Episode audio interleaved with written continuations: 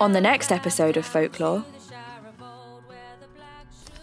This is the picture Neil drew of the carving. Do you recognise it? Uh, I don't recognise it, no. But it certainly does appear to be similar, you're right. Do you know what they are? Well, I can't speak for your Professor's stones, but the one in my picture there is what they call a Guardian Stone. A guardian stone? Yes, uh, well, that's what I've called them. Traditionally, Guardian Stones are found in Scandinavia or Germany, but those tend to be large and they form the corners of rectangular or trapezoid shaped enclosures.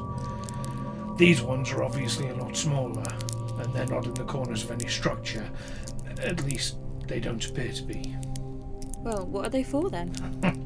well, now, that is up for debate. right.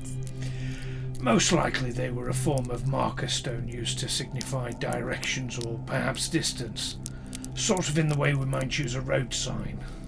But uh, I always quite like the more mystical theories. The obvious one is that they were used to keep evil spirits at bay, perhaps attract them and then trap them there. Like a black shark? yes, I suppose. Of course, this is pure speculation and it's based on very little evidence.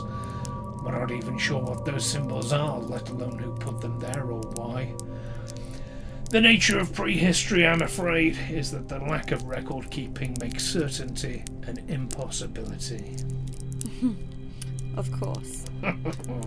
Welcome to the world of folklore and history. Lots of questions, absolutely no answers.